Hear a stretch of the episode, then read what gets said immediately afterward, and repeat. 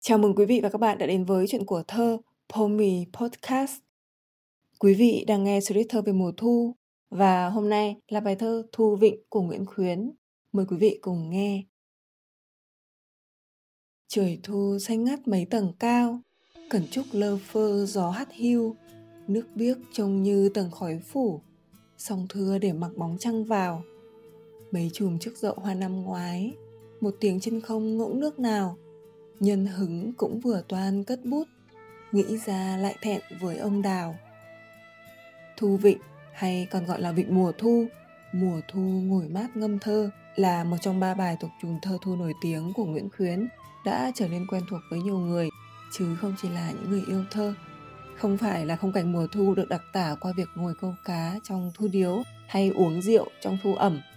Thu vịnh là một khung cảnh tổng quát và rộng mở về mùa thu từ xa đến gần, từ cao xuống thấp, từ lạ đến quen và từ xưa đến nay với đầy đủ thành âm và sắc màu giàu tính hình tượng. Mùa thu mở ra với bầu trời quang đãng, khoáng đạt, là màu xanh quen thuộc của thu, cũng là màu xanh đặc biệt trong thơ nguyễn khuyến. Bầu trời xanh đó cũng được nhắc đến trong thu điếu với tầng mây lơ lửng trời xanh ngắt và trong thu ẩm với da trời ai nhuộm mà xanh ngắt và trở nên hiển nhiên hơn ở Thu Vịnh. Trời thu xanh ngắt mấy tầng cao, cẩn trúc lơ phơ gió hắt hiu. Nếu như trời thu xanh ngắt mấy tầng cao là sự khoáng đạt mênh mông, là xa vời vợi, thì cẩn trúc lơ phơ gió hắt hiu đã đem ta lại gần hơn với không gian trước mắt. Vẫn là trúc trong ngõ trúc quanh co khách vắng teo, nhưng tác giả đã đặc tả rõ nét hơn, gần hơn trong khí thu. Đó là sự mỏng manh, là sự chuyển động nhẹ nhàng lơ phơ dưới hắt hiu của gió thu lạnh. Không phải là nhành liễu cũng không phải là cây ngô đồng mà ở đây là cây trúc một loại cây thanh tao nhẹ nhàng dẻo dai gợi đến một nét dịu dàng của mùa thu. Qua đó thấy được sự tinh tế của tác giả trước sự chuyển biến của thiên nhiên vạn vật.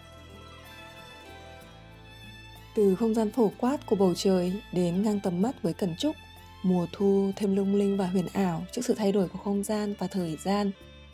Nước biếc trông như tầng khói phủ, song thưa để mặc bóng trăng vào. Nước biếc ở đây có thể là nước của ao thu trong thu điếu, là nước sông hay nước hồ. Màu nước ấy in bóng của tầng mây xanh ngắt mà trở nên nước biếc. Và khói phủ là mây in bóng nước hay cũng chính là sương khói đặc hữu của mùa thu mà làm lòng người ta man mác, buồn nhớ thương xa xăm không gian thu thêm gợi hình và lãng mạn với song thưa để mặc bóng trăng vào. Dường như trăng đã trở thành tri âm tri kỷ. Là trăng tự tìm đến nhà thơ hay là nhà thơ đón trăng vào làm bạn với mình? Một khung cảnh huyền hoặc lãng mạn và rất thu. Và bức tranh thu ấy được pha thêm màu sắc, thanh âm với mấy chùm trước dậu hoa năm ngoái. Một tiếng trên không ngỗng nước nào. Thu đang trôi dường như dừng lại ở đây với tâm trạng mông lung và đầy trừu tượng của tác giả. Dường như thời gian đang ngưng động, vẫn là những bờ rậu hàng rau đã và đang ra hoa, nhưng đó lại là hoa năm ngoái. Dường như năm ngoái và năm nay vẫn vậy, vẫn là hàng rậu ấy, với những hoa năm nào như tâm hồn tác giả đang hướng về một nơi nào khác, chứ không đơn thuần chỉ là vịnh mùa thu.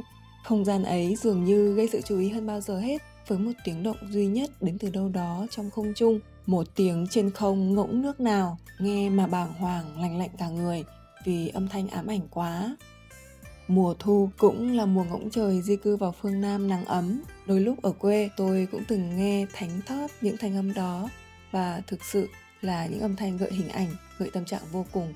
Là sự lạnh lẽo, sự ngỡ ngàng và cô đơn bé nhỏ giữa khung trời bao la rộng lớn và có lẽ cũng chính âm thanh ấy đã khiến tác giả giật mình mà trở về với thực tại, mà muốn cất bút làm thơ rồi lại thấy thẹn với ông đào. Không phải là bầu trời, không phải là cần trúc hay tầng khói phủ, mà chính là âm thanh xé bầu trời đầy vang vọng của tiếng ngỗng vụt bay đâu đó trên bầu trời thu. Nhân hứng cũng vừa toan cất bút, nghĩ ra lại thẹn với ông đào. Từ khung cảnh mùa thu lãng mạn nên thơ mà cũng rất buồn, rất tâm trạng ấy đã khiến cho tác giả có ngẫu hứng mà muốn cất bút tịnh thơ nhưng lại thấy thẹn với ông Đào. Vì sao vậy?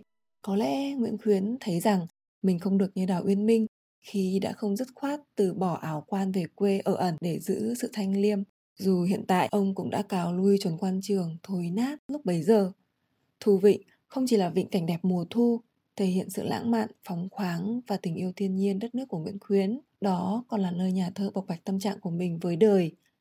Qua đó, càng khiến ta thêm yêu thiên nhiên, yêu khung cảnh làng quê, khung cảnh mùa thu và đất nước thật đẹp, thật bình dị mà rất đỗi nên thơ.